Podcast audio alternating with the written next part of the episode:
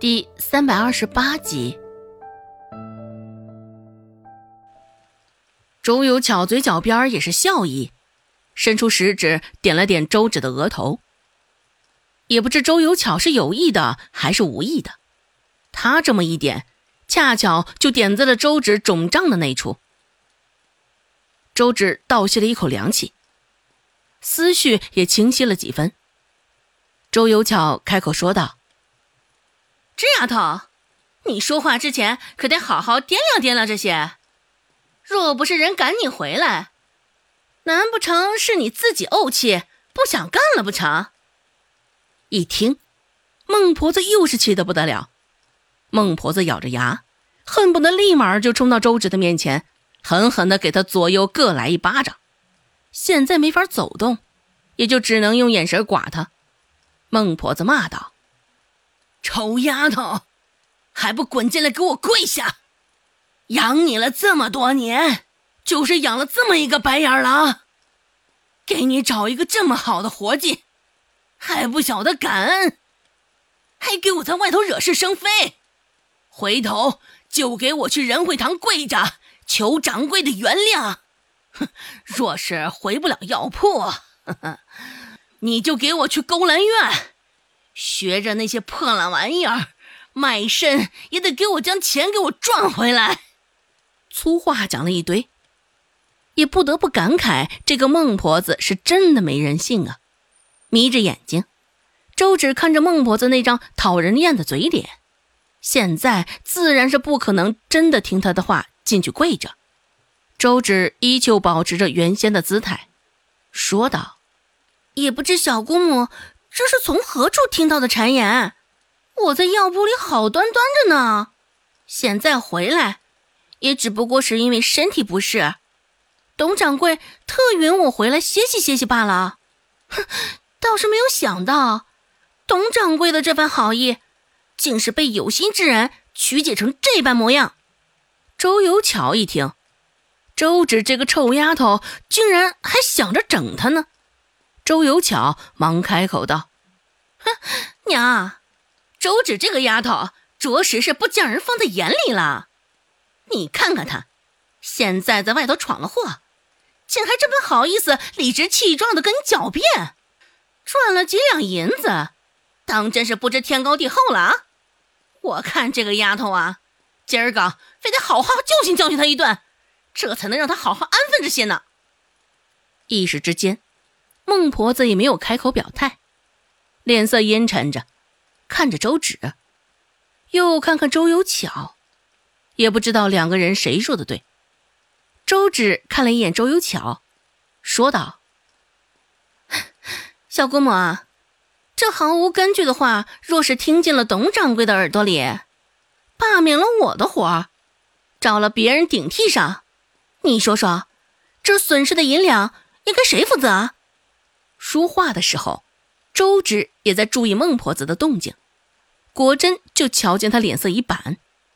孟婆子不满地扫了周友巧一眼，沉声说道：友巧，你说话也注意着些，别有的没的都往外蹦，都这么大的人了，说话也该有点分寸，别让外人笑话，更别让外人给钻了空子。知道了，娘。周友巧点点头，心里也是有些无语，怎么到了最后这把火还是烧到了他的身上。耳边终于没有那尖锐的声音了，周芷脸上的神色也是微微有几分好转。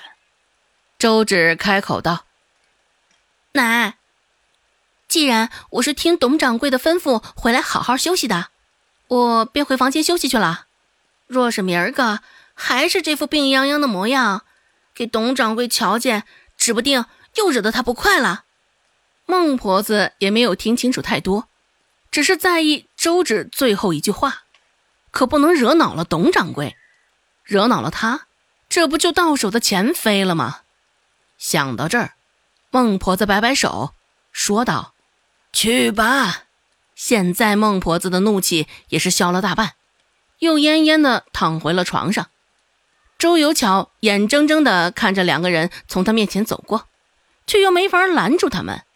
讲真的，周有巧现在甚是不敢相信，孟婆子竟然会这般轻松地放过了周芷，这样简单就放过周芷回去。周有巧自然是不乐意的。待孟婆子缓过了一阵，周有巧尾着身子走近，压低了声音说道：“娘，你瞅见周芷那丫头身上的衣服了没？”周有巧这样问，孟婆子一时之间还真的没有想起来。刚刚娘你可能没有注意到，周芷这个丫头身上穿的可是一件新衣裳，我瞅着那料子也不是便宜的货色，定是花了不少的钱呢。原本还不为所动的孟婆子一听到花了不少钱，整个人都振作了起来，眉眼之间的凶恶之气一下子又回来了。周有巧也始终注意着，见状脸上这才浮现了几分笑意。周有巧继续说着：“也不知道周芷这丫头哪来的钱，竟买得起新衣裳。她不是将每个月挣到的钱都交给了你？难不成她手里还有钱？还是他做了什么见不得人的事儿啊？”也是别有用心的一番引导了，孟婆子双手紧紧地攥着，将背面抓的也是皱成一团。